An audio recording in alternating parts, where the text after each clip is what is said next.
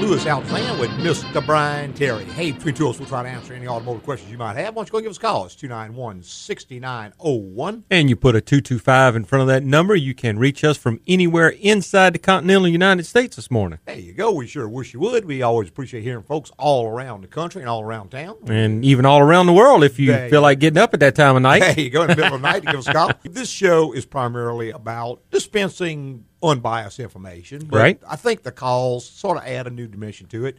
A lot of times we will get a call that makes a really good point that sure. maybe you and I hadn't thought of, and then we can expound on that. So that's why we like getting the calls. I mean, we can sit here and yak back and forth.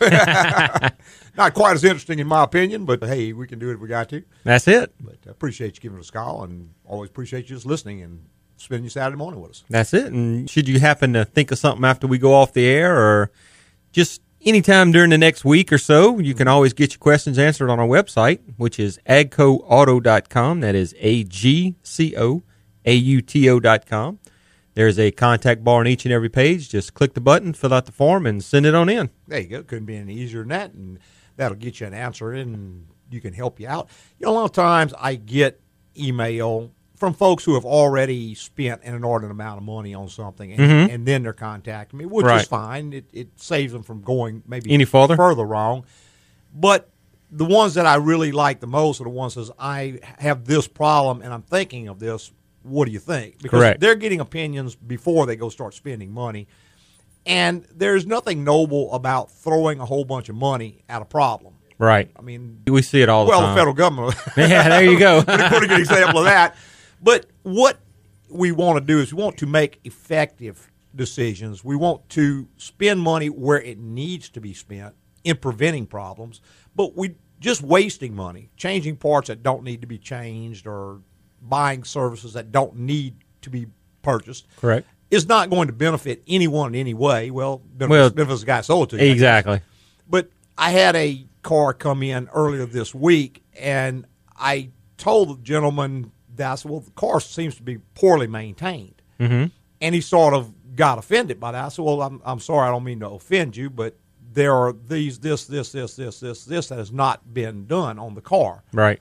He says, well, I take that car in for every single service. I said, well, then you probably need to review whoever it is that's servicing the car. And he says, well, I got the receipts in the glove box. I said, okay. Well, great, why don't you go grab them and let's look at them. Right. And sure enough, about every fifteen thousand miles, he was going in for service. And what they were selling him were things like an injection flush, upper intake cleaning. Okay. Basically wallet flushes. Right. These are things that are not on anybody's maintenance schedule. They're really not even part of maintenance, because fuel injectors, number one, are self-cleaning. If you're using a, a decent grade of fuel, you probably will never have to clean your injectors. At best, injection cleaning is a repair. Repair, correct. If a problem has occurred, for instance, something's gotten in and clogged them up, okay, well, then maybe you would clean them, but that's probably a once-in-a-lifetime type experience. It's not and, something you do every fifteen thousand miles. Well, and it's not going to be a flush either. You're going to have to take the parts out, physically clean them, right. and put them back in. It's not something you're just going to pour in a gas tank or, right, or run through the injector assembly when you're trying to get something done. Exactly, right. And he thought he was doing good maintenance on the car by following these recommendations. However, what he was doing is just wasting his money. Sure. Because the things they were doing were not things that are really necessary or things that are helpful, but worse and more to the point, they were neglecting the things that needed, needed to be, to be done. done. Right. The car was seven years old, and the coolant had never been changed. Wow. And the absolute blue sky best case scenario is five, five years, years, even from the manufacturer on the original fill, and three years thereafter. Mm-hmm. So he was way past due on that. Uh, the oil in the rear differential had not been changed. Right. This particular car called for it at fifty thousand miles. And so there were lots and lots of things that had not been done. In fact, the spark plugs had not been changed. And this particular car called for plugs every thirty thousand miles. Right. He said, well, I thought it was one hundred. I said, well, on some cars it is. But on this particular car, it's thirty. So the long story short, when he finally sat down and looked at what he was doing, he realized that the car was being neglected. Sure. And it wasn't for want of spending money, and it wasn't for want of trying to do the right thing. But the person that he had been bringing the car to was more interested in selling stuff. It's like we used to say, there are roughly two different kinds of people offering automotive service. You have, and for lack of a better term, I'm going to call them a craftsman and a merchant. Okay. And that may not apply in every case, but a craftsman is a guy or person who is there to fix the car. He's there to save you money. He is there to repair your problems. He is there to do the best job he possibly can. And in so doing, he's going to earn a living. Mm-hmm. Then you have what I call a merchant, which is a guy who's just there to sell you something. And it doesn't matter if he's selling lawnmowers or balloons filled with helium or cotton candy at the fair. He's going to sell you something. Correct. And if he is not equipped to do the diagnostic service and all, he's going to sell you what he is that he can do, whether you need it or not. And so just because a person has a shingle out front saying auto repair does doesn't not necessarily mean that they're qualified or that their mind is in the right place. I remember I took a Dale Carnegie course years ago. Mm-hmm. And one of the things they told me, and I'll never forget this, they were talking about an effective salesman and okay. how an effective salesman goes in and he overcomes objections and so on and so forth. And I said, well, that sounds an awful lot like what a con man does. And he says, absolutely right. The only difference in a salesman and a con man is intent. Mm-hmm. The salesman's trying to help you, the con man's trying to con you. Right. But the methods and are the stuff same. Are more or less the same. He's trying to convince you to do something, and a salesman is someone who tries to convince you to do things he knows is in your best interest. Sure. For instance, you may go to a physician who is also a salesman, whether they like to think of it that way or not, and he's telling you, Brian, you need to quit smoking, you need to lose twenty pounds, you need to watch your diet, you need to cut this out, eat more of this. He's trying to sell you on a program of better health, but he's Correct. Doing it for your best interest. He's not doing it because he's going to make money on it. You can go to a con man who says, well, you need this flush and this flush and this flush and that one on your car. He's trying to sell you what he's got to sell. Sure. So his intent has nothing to do with you. His right. intent is make money, lining his pockets or filling his coffers or keeping all his guys working or whatever the case may be. So what you got to do is you have to be able to kind of recognize the difference between the two. And that's not always easy. No, it's not. And what makes that, I feel, infinitely more difficult is the way that a lot of folks shop for auto repair or go about getting their car fixed. And what it is, they encounter a problem, which has possibly been going on for months, but when they see a symptom, that's when they realize it's a problem. Correct. They've ignored the fact that maybe the check engine light was on or whatever because it wasn't doing anything. Well, finally, the fine. car dies, won't run anymore. Okay, well, now they know they've got a problem. So the first thing they may do is go on the internet, and they say, okay, this guy's car died, and it was the fuel pump. Well, yeah, maybe this is a fuel pump. So they get on the phone, so and they start calling the phone, around. How much is it for a fuel pump? Right. How much is it for a fuel pump? Well, wait a minute. No one's ever determined if that's even the problem. Exactly. And what they determine with this method is the guy who is willing to quote them the lowest price sure. on a repair that they may or may not even need. And ironically, when you call the right place, the guy who could help you, he's not going to give you a price on the phone. He's not going to give you a price. He's going to say, what kind of problem do you have? Right. Well, I want a price for fuel. No, no, no. What kind of problem are you trying what, to solve? What's going on? Right. Well, my car won't start. Okay. When did this begin? Well, was anything done to the car prior? No, it just I was driving along, and it died, and now it won't. So it was a check engine light. Yeah, well, it's been on for about three months. This is the kind of questions he's going to ask. That's the kind of place you want to go. And then he's going to say, okay, tow the car in. We're going to check it. We're going to test it, and we're going to tell you exactly what it is. Now, I'm going to give you, once I've checked it, a guaranteed price. I'm going to guarantee you that's going to fix the problem, and I'm going to guarantee you when it's going to be ready. Mm-hmm. That's the kind of guy who can help you. Sure. Now, the guy who just spouts off a number. He already knows what it's going to take to put a well, fuel pump in that vehicle. Well, yeah, yeah. He's, and once he puts fuel pump in and it still won't start, then he's going to call you back. It's okay, you told me to put a fuel pump. I did that. It's still won't run. What do you want to do now? Right. And another thing that will you can always a tip off, I think most people, particularly people who listen to this show, because it's probably a, a little more experienced audience, uh-huh. they realize that nothing is free. Nothing right. is ever free. Somebody pays for everything in the world. So you call this guy and you say, okay, how do I get the car to you? Oh, we got free towing. There, look, nothing that free. Is a major, major red flag right there because he's going to add that back in somewhere. Sure. And if he's willing to lie to you about that, what else is he going to lie to you about? Exactly. So the point is, the way that you go about shopping can predetermine the outcome that you get. And we're going to talk some more about that and a whole lot more. We're going to take a little quick break, and we'll be right back with more on the Automotive Hour. If you ever plan to motor west. I'm here with John, an actual AGCO Automotive customer. I've been taking all of my cars to Louis for a long time. I go in regularly for oil changes, and if they notice anything else wrong, they let me know. It's just like going in for a checkup at the doctor. So you're saying the mechanics at AGCO are like physicians? Car doctors. They don't ever miss a diagnosis. And I have three cars with over one hundred thousand miles on them. AGCO suggests bringing in your vehicle once a year for a general inspection. They'll check it out and even let you know if it's best to invest in repairs or possibly look for another vehicle. Yep, regular maintenance with AGCO keeps my cars running fine. And regular checkups at the doctor keeps this old eighty-year-old in good shape, too. You're eighty? John, I hope I look that good when I'm your age. Well, son, I think it's kind of late for that. Oh, I see your wit's pretty sharp, too. So, schedule your general inspection today at AGCO Automotive. AGCO, it's the place to go.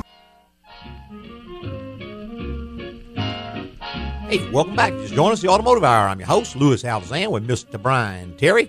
And today we're talking about check engine lights and just different things such as that. But we'll take a call. Any question you might have, go and give us a call, two nine one, six nine zero one. That'll get you right straight to us, put you at the top of the line, and get your questions answered. That's it. We still got plenty of time to get that done oh, yeah. for you this morning. Now's the perfect time to call in. If you wait to the end of the show, a lot of times we go out and we still have people on hold and just can't get to them because they boot us right on out of here when the clock hits the number. That, that they do. When the clock hits the mark, whoop, that's it. You're gone. So now's the time to call in. We got all our lines available. And we were talking about just problems and, and how people go about getting things fixed. One big issue also that I see a lot, and this is something that you never, ever want to do, and that is the check engine light will come on, and they will go in. Somebody tells them, well, disconnect the battery. Right. Well, number one, that is not ever going to fix any problem. There's no problem on a modern car that disconnecting the battery will fix. It can create I was gonna several say, problems. That it will.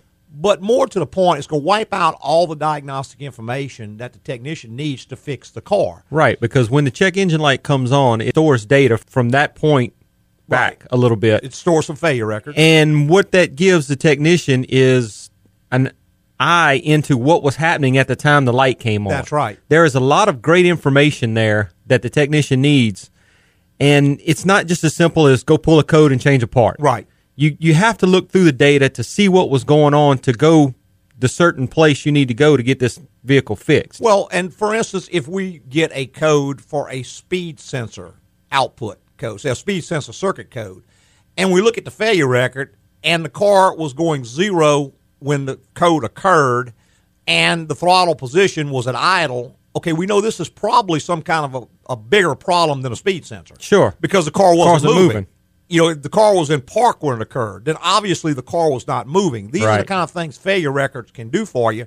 So rather than spend fifteen, twenty, thirty minutes testing speed sensors and all that, we know this is probably something in either the computer network where it's communicating, possibly a wire that's It's got damage. It could be something in the P C M, sure. a failure on the driver. It's not going to be as simple as changing a part. It's not going to be a logical speed sensor thing, even though that is the code that was indicated. Correct. That's what failure records, and that's just one of the things. There are many, many, many, many more. But when you disconnect the battery, you destroy all of that information. Right. All that is gone. It's not retrievable after the battery's disconnected. That's right. And it's not ever going to fix anything.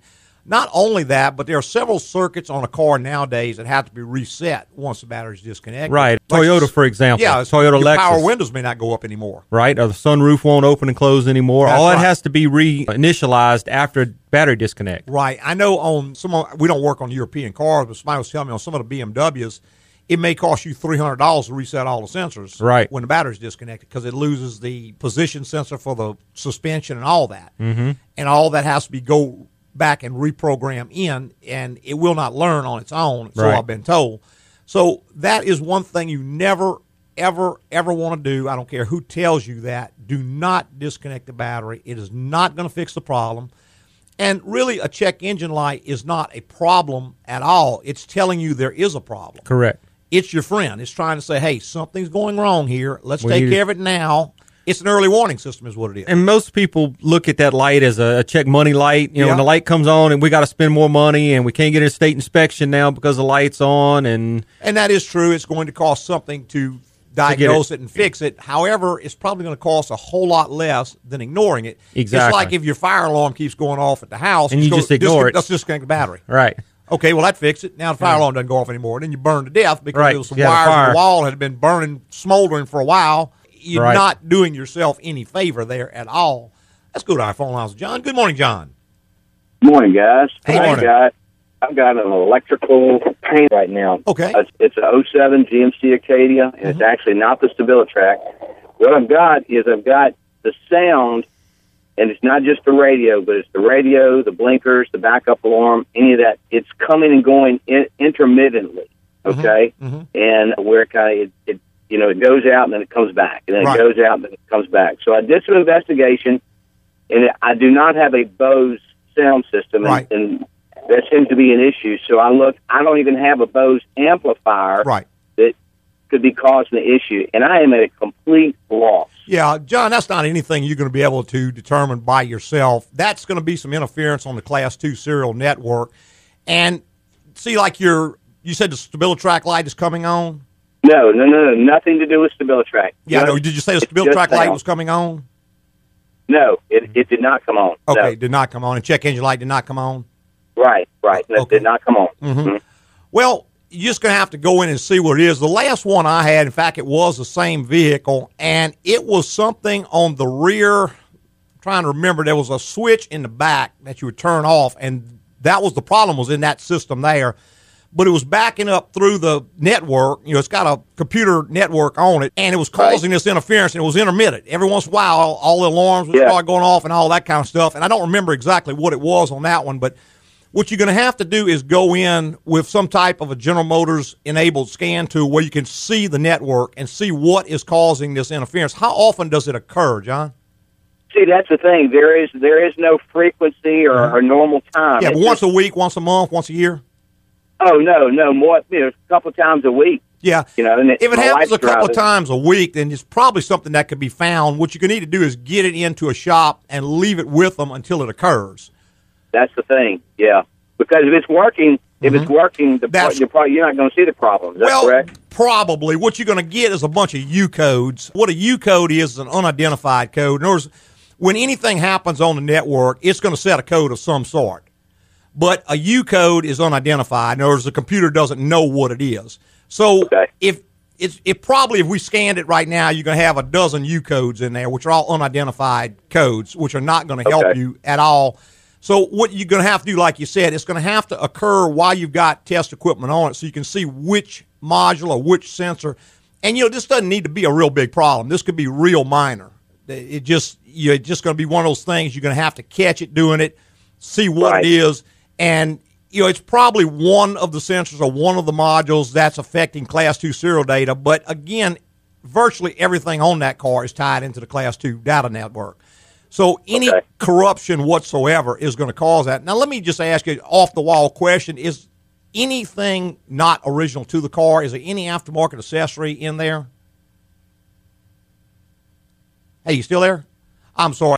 Let's see. You got our lines a little scrambled up there. But what I want to tell John that if there's any type of an aftermarket accessory on the car, you need to probably go and disconnect that first, even if you think there's no possible way it could be related, just because that's the nature of it. Something like a trailer hitch, an aftermarket trailer hitch. Another thing that I've seen cause weird stuff like that, these little devices that people will say that plug into the O B D two connector. Most of those are insurance-related type things. They take a recording and right. they send. You can get a discount if you drive a certain way or something. Right. We've seen a lot of trouble with those. Those are really bad news, and there's some out right now that they're selling that it's some kind of little service where they tell you, we're going to diagnose your car for right. and da-da-da-da. We had two of them come in Monday, had to end up disconnecting both of them to get the car to run right because it was scrambling the network. The point is that O B D two connector is not designed to constantly feed information back to somebody else. It would kind of be like if you took your P C at home, hooked a device to it, unprotected, and left it out there on the internet. and just left it running all the time where people could get in, access it, and all that. You know, it can cause all kinds of different maladies for you, so not something that you want to do. And the same thing with those. You do not want to have anything on there that doesn't go on. It's not designed to do that. Best case scenario, it generally ends up running your battery dead real fast.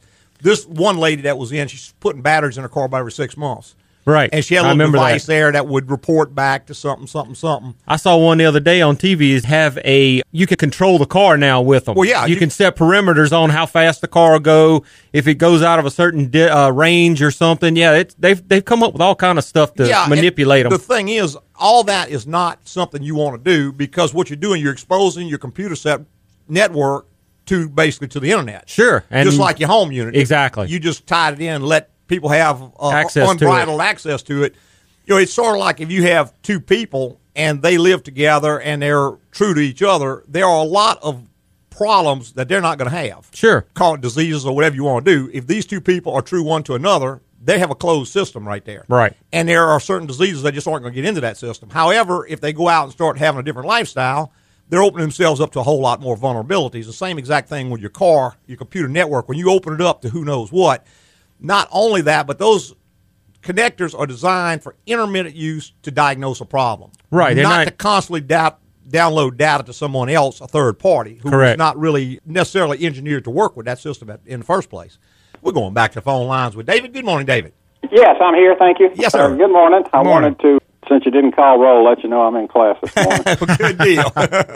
I was off from work one day the week before last, mm-hmm. and I was watching Fox News in the morning, and I believe it was something called the New York Auto Show. Okay. And they had a professional promoting all these features on these new cars and how terrific they were. Mm-hmm. One of them was this. This car has nine U S B ports. Mm-hmm. And then another car, the feature was this car has seven U S B ports and an A C outlet. Wow. And I was just thinking, if this is the way they're selling cars now, yeah.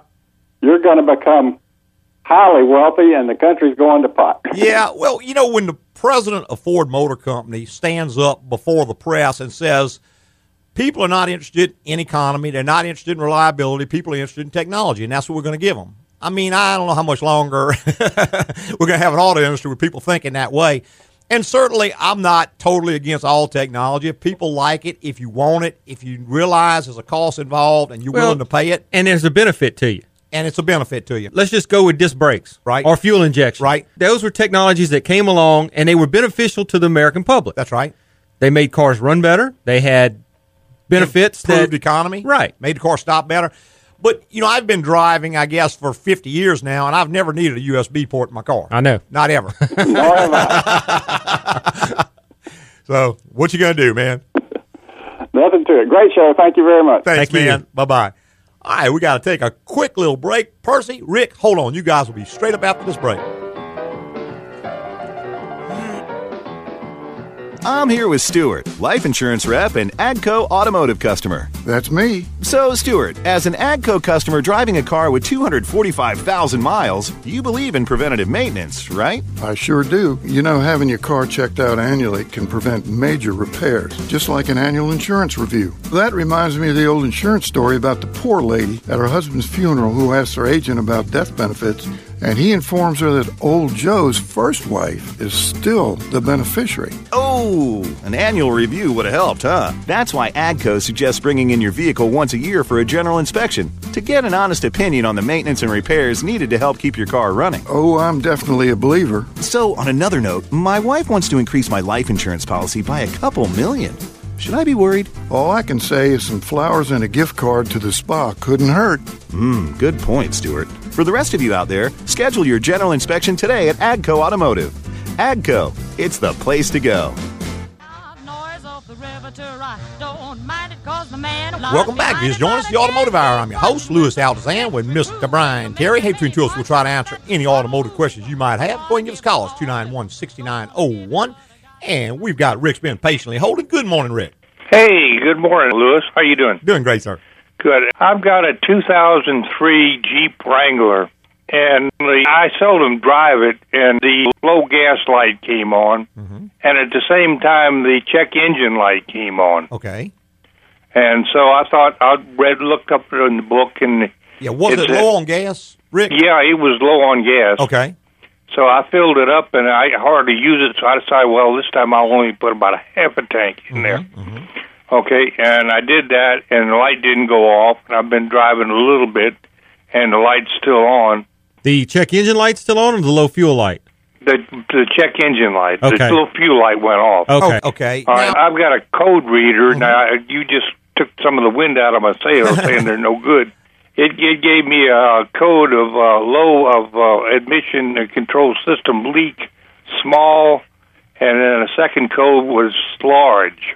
Okay. Okay. Those are evaporative leak. emissions, leaks. I don't Did see the, how yeah. that would be related necessarily to being low on fuel. However, it could. Did the gas cap get put back on all the no, way? He said the light came on before. He I think the gas, gas cap is on all the way, but I, everything I read said maybe the gas bad gas cap. It's possible. It they they do go bad. But it's an old car. Let me, so let me back sure. up, though. The, the light came on, bef- the check engine light came on before you stopped to get gas, right? Uh, yeah. Yeah, okay. okay, so it wouldn't probably be the gas cap. That particular vehicle uses a part called a leak detection pump, which gives a lot, lot, lot of trouble. And what is a little pump that pressurizes the gas tank, and that's how it tests for these different things. And running low on fuel could possibly have caused it to, to fail. It probably would have failed anyway. I think it's more or less coincidental, although one may have contributed to the other, but that's the most common repair we make on that particular thing. Now, there's also some vacuum lines and such as that that can dry rot. Like I said, the car's old. Some little vacuum uh, lines and stuff. One of those dry rots and cracks, and that'll cause it. Certainly the gas cap, mm-hmm. but again, if the gas cap wasn't tampered with when the light came on, I don't think that would have been the problem because it would have came on prior to that, I think. Mm-hmm. Well, so, if it was bad, well, like I said, there was two codes. One was a right. small leak. Right. And then a large leak. Right. It's going to set large... both, well, yeah, it's going to set both codes because it's going to encounter a small leak first, and as it continues to test, it's going to encounter the big leak. Right. I was thinking maybe the small leak was in the uh, gas cap, and then no, when I no, it doesn't work replaced that way. The gas cap, it then it it uh, no, sir, it, it doesn't work large. That way. What it would do is that it sees it's going to try to first. pressurize the system, and when it puts a certain amount of pressure, it can't hold it for a certain amount of time. It's actually going to flag the large leak first. Then if it continues to degrade over time, it's going to set a small leak. So it's, okay. it's all part of the same thing. The way we would go about fixing that, Rick, is we would go in with a machine we call a smoke detector, and we go into the EVAP system, mm. connect this machine. It pumps nitrogen and smoke into the system. Then you can see with your eye where it's coming out because there's probably a quarter mile, that's a slight exaggeration, but not too much, of, of vacuum hoses and lines and mm. stuff under there. Oh, any I know. one of which could be leaking. There's also a couple of solenoids. Of course, on that particular system, most of the solenoids are common to the leak detection pump. They're they're all enclosed in that one little unit. And that unit does fail quite a bit, particularly on older vehicles. So if I just wanted to guess, I'd probably guess that. But, again, you know, what you might do if you got a code reader is write down the two codes you've got and yeah. clear them out, make sure the cap's on tight, and see if they come back on. Chances are it's going to pop right back on, and you don't want to clear it again because you're going to need that data stored for you know tech to find the problem. But yeah, well, I'm scared that the thing says it's going to it's going to wipe out everything on that computer. It will. It, it will. Does. It'll erase all the diagnostic data and yeah. all the all but the test completions. You said also. yours is a ninety-three model. It doesn't really mm-hmm. store a whole lot of data anyway, so it'll regenerate if the problem occurs. It'll just take you a little longer to get it fixed because okay. there is a possibility that maybe the cap caused it, but I don't think so. I, I think that's pretty doubtful. But what you could do, like I said, is, is mm-hmm. go ahead, clear it out, and then drive it. And when the light comes back on, go ahead and bring it in to somebody reliable, let them test it for you. It would cost a lot less to run that test and find the problem than it would to guess at even one or two things. Oh yeah, I, I wouldn't. I wouldn't try to guess at it. mm-hmm. I mean, you guess leak detection pump, well, that's a hundred bucks. I mean, it's gonna cost less than that to test it. If that doesn't mm-hmm. fix it, you just threw away a hundred bucks. Right. Okay, well, I, that uh, that gives me a lot of answers. Okay, and I'll, uh, I'll tell you what you could do, too, Rick, if you want to understand that system a little bit better. Go on my website and type in the search bar the word EVAP, E V A P, and it's going to bring up two articles, one on a vacuum system, which most cars use, and one on a pressure system, which is Chrysler. And that'll tell you how it works and when, when those codes set and why it sets them and all that, so you'll understand a lot more about it. Mm, okay. All righty? All right, well, thanks a lot. Thanks, man. Bye-bye. Bye. All right, two nine one, six nine oh one is the number. If you want to be part of the automotive hour, we'd love to have you. And we've got Percy who's been patiently holding. Good morning, Percy. Hey, good morning, guys. Yes, I'm calling from Fresno, California. Well, oh, great. You. great, and it's uh, eight thirty-eight a.m. here, just so you know. Early. All right. Yeah, I have a question. I have an oh seven Saturn Aura. Uh-huh. And when I purchased the car uh, last May, they said on the sticker that it had a torn control arm uh, bushing. Uh-huh. Okay. And I am uh, I need to get new tires put on it. I'm going to put Michelin Defenders on it because you guys say they're the best. They are. And I need to know, does that need to get fixed It would de- before I do it? Yeah, it would depend, Percy, on the extent of the tear. You know, the word tear or torn is sort of a uh-huh. relative term. What one guy who is trying to sell you something may call a tear is a little crack that you can barely see, dry rock crack. It's really not hurting anything. What another okay. guy may call a tear is a bush is ripped in half. So just by not knowing who wrote it or what their intent was, I would certainly have the man who's going to say the tires look at it. Say, look, I want you to look at my suspension. I've been told there's a bushing on a control arm. That's bad. Check it and see if this is going to affect the alignment. And tell him, I okay. don't want to throw money at it for no reason, but yeah, to answer your question, if the bushing is truly bad, yes, it will definitely affect alignment because the control arm moves, the alignment's going to change, and that's going to affect tire life. So you want to fix all that before you put your new tires on. Okay, cool. All righty. All right, well, thank you guys, and um, I want to thank you guys for teaching me the proper and right, right way to change oil because well, why do you do it bad? And my uh, sister-in-law actually bought me a torque wrench. Oh, wow. Great. Because I listened to you guys. Well, good. So I that torque it down. Yeah. You, you'd be surprised at something as simple as just changing oil, how many ways you ought to do it wrong. Yeah. And how many things you can damage yeah, not doing, doing it right, wrong. So. All right, well, thank you guys, right, and um, you guys keep telling the truth. Well, thank you, man. Thank you. Bye-bye. All right, bye-bye. All right, two nine one, six nine zero one. If Percy can call away from California, California there you, you go. You can call him Baton Rouge. We got Eric online. Good morning, Eric. Hi, guys. I think I can beat him. I'm okay. calling from Vancouver Island. There you go. You All beat right. him. Long-time listener, first-time caller. Okay. A Honda Fit oh seven, mm-hmm. and I'm looking at the changing the manual transmission fluid. Okay. And it didn't say anything about a filter, and I'm wondering, do I have to take the transmission apart, or what do I do? No, so there's no. no filter on it. The way that one works, there's going to be a magnet on the drain plug, which kind of, see, okay. ma- manual transmission just don't generate the same amount of debris as an automatic transmission were. So would not be a bad idea to have a filter, but there's just really no way because of splash-type lubrication. It's not a pressurized lubrication system, so it'd be difficult to put a filter. What they do instead is that the way it's designed, the oil is thrown around by the gears, but the heavier metallic materials, which is the debris that's going to be in there, tend to settle towards the bottom of the case because they're heavier than the oil. The magnet sticks them, and you have to do a drain and fill. That's why it's so important to do a drain and fill on that one because there is no filter that can be replaced. Okay, so, what's the uh, interval? Well, mm. I think Honda probably recommends around one hundred thousand miles. I think that's a bit optimistic. If it were my car, I'd probably do it every fifty thousand miles just because all oil right. is cheap, and if you can do it yourself, it doesn't cost you much of anything, and the price for of the sure. transmission is probably twenty-five hundred bucks. So, I mean, you right. can change an awful lot of oil, and the only thing you can do to get the debris out and it's replace draining. The additives and stuff in your oil is to change it. See, there's also additives in that oil that prevent foaming. There are additives that help to uh, – disperse the moisture and stuff that gets in the system. They're additives that keep seals and all pliable. So folks who don't change oil may not see it as an oil problem. They see it as a leak. And there's a seal starts leaking. But the seal started leaking right. because the seal got hard. I'm real big on changing that about every fifty thousand or so. I mean, really, if it were my car personally, I'd probably even do it every thirty thousand just because I could do it myself and all I got to do is buy the oil. And you, you just... You know, I mean, worst case scenario, you do it a little early, you just wasted a little bit of money, but just a little bit, and the odds of problems that can go wrong are just so great. You know, I certainly wouldn't go more than fifty thousand on my car. Now, that unit does not have a dipstick on it either. Yeah, it's going to so have a plug it's have a fill plug on the side, which you may have to have some kind of special pump to pump the fluid out of the container back into the transmission because you won't have room to pour it back in. Yeah, I'm not sure. Yeah, I, on, saw I, that I don't remember on that one, but I, I'm sure... Some of them yeah, funnel and a hose, I think. Okay, yeah, you might be able to do it that way. If you can get to the fill plug, that's fine. If not, one thing that kind of works pretty well, Eric, is if you get a little rubber hose, put it on the end of your squeeze bottle, and put it in there, and then tilt the bottle upright. When you squeeze it, it'll push it all uphill. So that's just another way that you can do it. We've got a little pump that we use that hangs hand in there. Pump, and you can yeah. hand pump it in. Makes it a little bit easier. Okay, sounds good. All right. Do you have time for another question? You bet. Go ahead. Uh, ninety-six Saturn. Mm-hmm. vibrates like crazy. Would it be the motor mounts? When does it vibrate, Eric?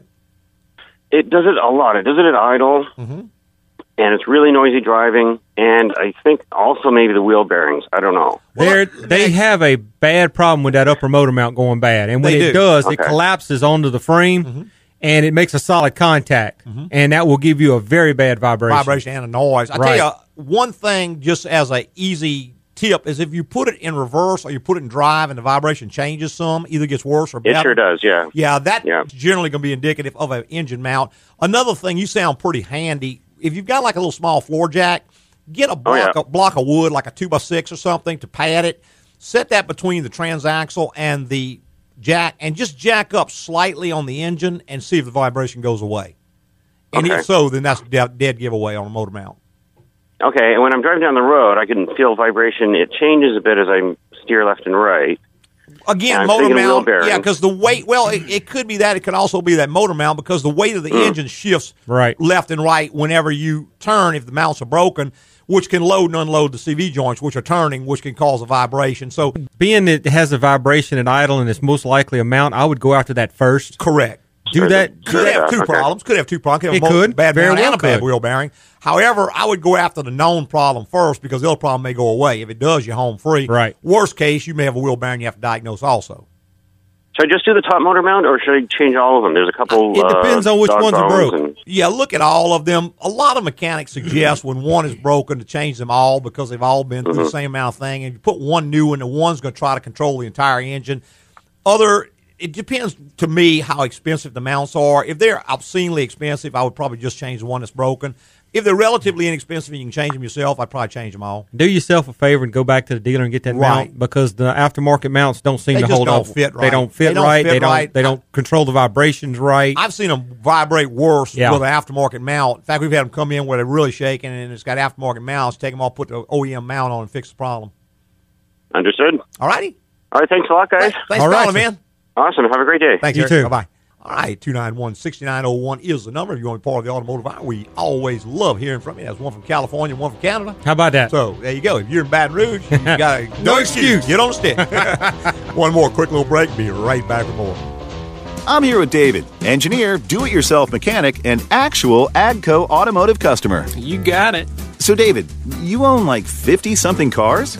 Not that many. I have five. Some are for everyday driving, and then there's my ninety-four Olds Cutlass Supreme Convertible and ninety-five Thunderbird Super Coupe. Those are more for fun. And you do a lot of the work on them yourself. I do, but when it's out of my league and I want it done right, I take my cars over to AGCO. Wouldn't trust my cars with anyone else. So, listeners, if you're less like David and more like me, not automotively inclined, take your car to AGCO once a year for a general inspection. It's the best way to catch any potential problems that could lead to bigger repairs down the road. So, David, I'd love to check out your ninety-four Cutlass. Really? Yeah, I figured we'd cruise around, listen to some of my Michael Bolton and Kenny G C Ds. I'm more of an Aerosmith fan myself. Oh, yeah, well, yeah, I, I see, yeah. So, schedule your general inspection today at AGCO Automotive. AGCO, it's the place to go. Welcome back to the final segment of the Automotive Hour. I'm your host, Louis Altazan, president of AGCO Automotive. Got our lead tech, Mister Brian Terry, right here in the co-pilot seat. Hey, between two of us, we'll try to answer any automotive questions you might have. Go and give us a call. It's two nine one, six nine zero one. And we still got a few minutes left to get your call answered. That's uh, absolutely right. We had a couple of really good calls there that made good points that I'd like to just expound on just a tad. And the first one was with the E VAP code. And uh-huh. Of course, E VAP means evaporative emissions. And there's tons of little acronyms and stuff. There is. That huge people amount. Use and all. And we try not to use them as much on the automotive hour because we know people don't sometimes understand, understand them. Or we do, we try to define them. Right. But next week's show, I think we'll take a list of those and go through them. So if you want more information on that okay. kind of stuff, be listening next week and we'll go into some of the acronyms that uh, are and, used in the, commonly in the automotive industry. And I tell you what, if you have a certain one you want a definition of, just send Louis an email there sometime go. this week, and we will make sure we get it on the air for That's you next right. week. Something you want brought up. But going back to the E VAP problem, evaporative emission systems are one of the most difficult systems that we have to diagnose, and it's also one of the most problematic systems it on is. most cars. Some cars seem to have a lot more problems with that, other cars not as many. But the Chrysler products seem to have quite a bit with theirs. And Chrysler has a system kind of on its own. It works a different way than most well, other systems work. Well, it's European-based because when they were developing that system, they were in bed with Mercedes. Mercedes that's so right. They adapted a European system, which is a pressure system rather than a vacuum system. And a few other cars use that system, but most of the domestic and Asian cars use, use vacuum. a vacuum-type system. And there's two articles on the website covering these in detail. Mm-hmm. So if you get a chance, go in and just key in the word E VAP, and it'll bring those articles up. You can read and figure out how they're working and so right. on as that. Another car has a lot, a lot of E VAP problems, General Motors. We, sure. We see a lot of problems. That Especially on their, their pickup truck line. Their rear-wheel drive vehicles. They have a lot of trouble with the solenoids and all that. The valves. Uh, Toyota's also had a fair number of problems, although they're usually at higher mileage. Right. Uh, the charcoal canister usually goes out on them, but that's normally up around one hundred twenty to one hundred eighty thousand miles somewhere. The charcoal canister will fail. When it does, the charcoal gets sucked into the system and clogs the valves up and starts throwing a code. And what Toyota says causes that is when you're filling your gas tank and that nozzle cuts off the first time, and there's a click and cuts off. That's when you're supposed to stop. You stop putting gas in it right then and there because they have what they call an overfill valve, and if you continue to force gas into the system, what's happening is the gas is going through that overfill valve, back into the filler neck, up the filler neck to kick that thing out. But at the same time, it can also get forced into the E VAP system. Mm-hmm.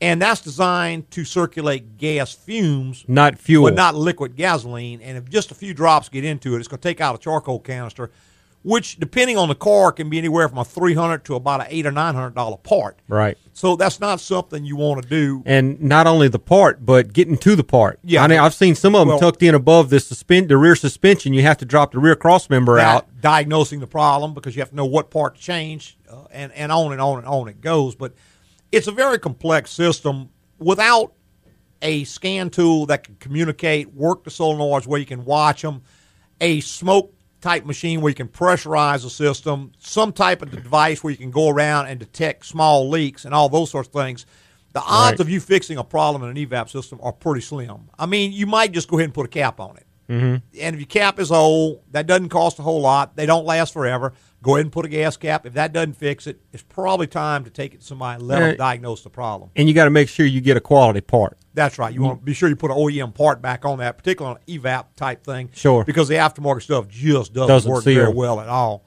Let's go back to our phones. Matt, good morning, Matt. Hey, I've got a two thousand twelve Chevy Tahoe, uh-huh. and I rotated the tires towards the back, and both of the rear tires are wearing on the outside. It's like they're cupping on the outside. Okay. And I've been checking the, the pressure constantly and making sure that they're set right, and mm-hmm. I was just wondering if you had any ideas. That sounds like a tow wear, but that's got a solid rear axle in it. So unless yeah. the axle was bent. Yeah, I mean, we have what? seen a number of those axles bent, even some of them from the factory where they tied them down on a transport truck, warped that housing, and you, it, will, it will start to eat the tires up like that. Now, you got it's two thousand twelve, so you're four years old. Is it less than one hundred thousand miles on it? Yeah, fifty-six thousand. I, I tell you it. what, I, I would definitely get that checked real quick, Matt. We could check it for you, or any other good suspension shop could check it for you, because it may fall under your powertrain warranty, right. which is five-year, one hundred thousand mile, and you're getting kind of close depending on when you took delivery of the vehicle. And okay. even though being bent would normally not be covered under warranty, you could always argue that, hey, this was like that when I got it, and you may have damaged it in transport. I think you got a possibility of getting warranty if that's the problem. Now, if it's not covered under warranty and it is bent, it's not bent too bad, we can sometimes straighten those rear housings a lot cheaper than you can replace one, because they're very expensive to replace. Okay. But sometimes right, we cool. can straighten them. But that's what it sounds like to me, like you got something out askew in the back.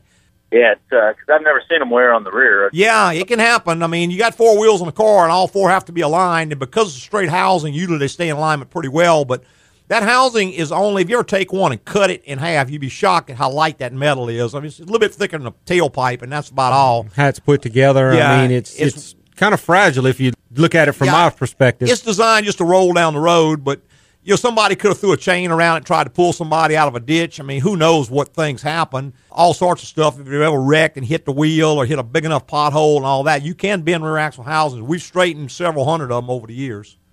Okay. All right. All right. Well, I'll uh, I'll take it into a shop. I'm in South Carolina. So. Okay. Wow. Yeah, great. Just take it to a good, competent suspension shop and have them do a four-wheel alignment. And if you ask for a four-wheel alignment, Matt, and they act kind of stupid and tell you, well, it's a rear, straight rear end, then you're in the wrong place.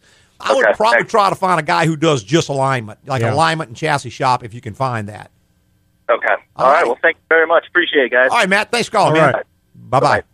All right, two nine one, six nine zero one is the number. If you want to be part of the Automotive Hour, we would love to have you. And we were talking just a little bit about the E VAP system and such as that. Another good question that we had was where he's got a vibration, and it's at idle, and it changes when you put it in and out of gear, which right. is definitely sounds like an engine mount. Does. But he's also got a vibration when he's turning. And, again, this is one of those things that it's hard to know, do we have two separate problems? Or one single problem. One problem that's being caused. So what I always try to do in a case like that is let's go after the known problem first. Sure. We know we got a motor mount, or we can diagnose that really easy. Right. If we know we got a broken motor mount, let's change it first and see if the other problem's still there. Because the other option is go do a bunch of testing and come back and say, well, yeah, it was just a motor mount. Mm-hmm. And we see that a lot of times with things like a car will come in and it's got a misfire. And you check it and it's got a bad ignition coil on the cylinder, which is missing. Well, now, we know for sure we got a bad ignition coil, but we don't know if that's the only problem because technically it could have a bad ignition coil and a burnt valve on the same cylinder. Sure. Could have, have a bad a, plug. Could have a bad, bad injector. Fuel injector. Right. It could have a bad E C M that's not sending a signal to the inje- all kinds of things. The point is, if we know we have a bad call, let's do that first. Sure. Because the testing to eliminate everything else is going to cost X number of dollars. Right. And you're going to pay that. So if I go in and I find a problem, you have to understand that we're going to fix the simplest thing first, but sometimes there was two problems. And you can't get mad at the shop and say, well, it's still doing the same thing. Well, no, no, it's not doing the same thing. It had one problem. You fix that one, and now the second problem is revealed. Right. But the other option is to go in and do four or five hundred dollars worth of testing and come back and say, well, yep, it was a bad call. We eliminate every other possibility. But you know, nobody would want to do that. So you have to be understanding it works both ways. And if you're working with an honest individual, that's gonna get an honest what it's going to bring to the table is that he's going to tell you honestly the least expensive thing he can do first, understanding that occasionally there's going to be more than one cause involved. So the thing is, you can't have it both ways. You can't say, I want you to absolutely tell me what it is every single time, but I don't want it to cost me three or four hundred dollars because right. that's what it's going to cost. Right. You can't have that. You can't have that if you want if you want to go with the easiest thing first. It's just in your best interest to pick the easiest thing. Let's fix this and see. Right. Because we know we got this. We know absolutely for sure this is bad. What we don't know is if other things could be bad as well. So let's fix what's bad. Odds are that's going to fix the whole problem, but if it doesn't, then we can always go after the other stuff. Sure. Just a way to save a little money. And I see we're just about out of time, about a clock there. Go ahead and wind it on up and get out of here. Tell everybody how much we appreciate them listening this morning and every Saturday morning on Automotive Hour. I'd like to thank all our podcasters for listening this week and every week. And go to your favorite broadcast or rebroadcast service and find the written ratings and fill it out for us. Oh, yeah, we really appreciate that. A lot of times folks will call or write for information, and I say, well, how can I thank you for that? Well, the best way you can thank us is by giving us a written review. Sure. Go into Google or whatever and just give us a positive review because that helps us out, helps more people to tune into the show, which makes it where we can keep on doing it. And that's the way that's to that tune. That is the best way to say thank you. Hey, preceding was opinion based on our experience in the automotive industry. Have a great weekend. Thank you.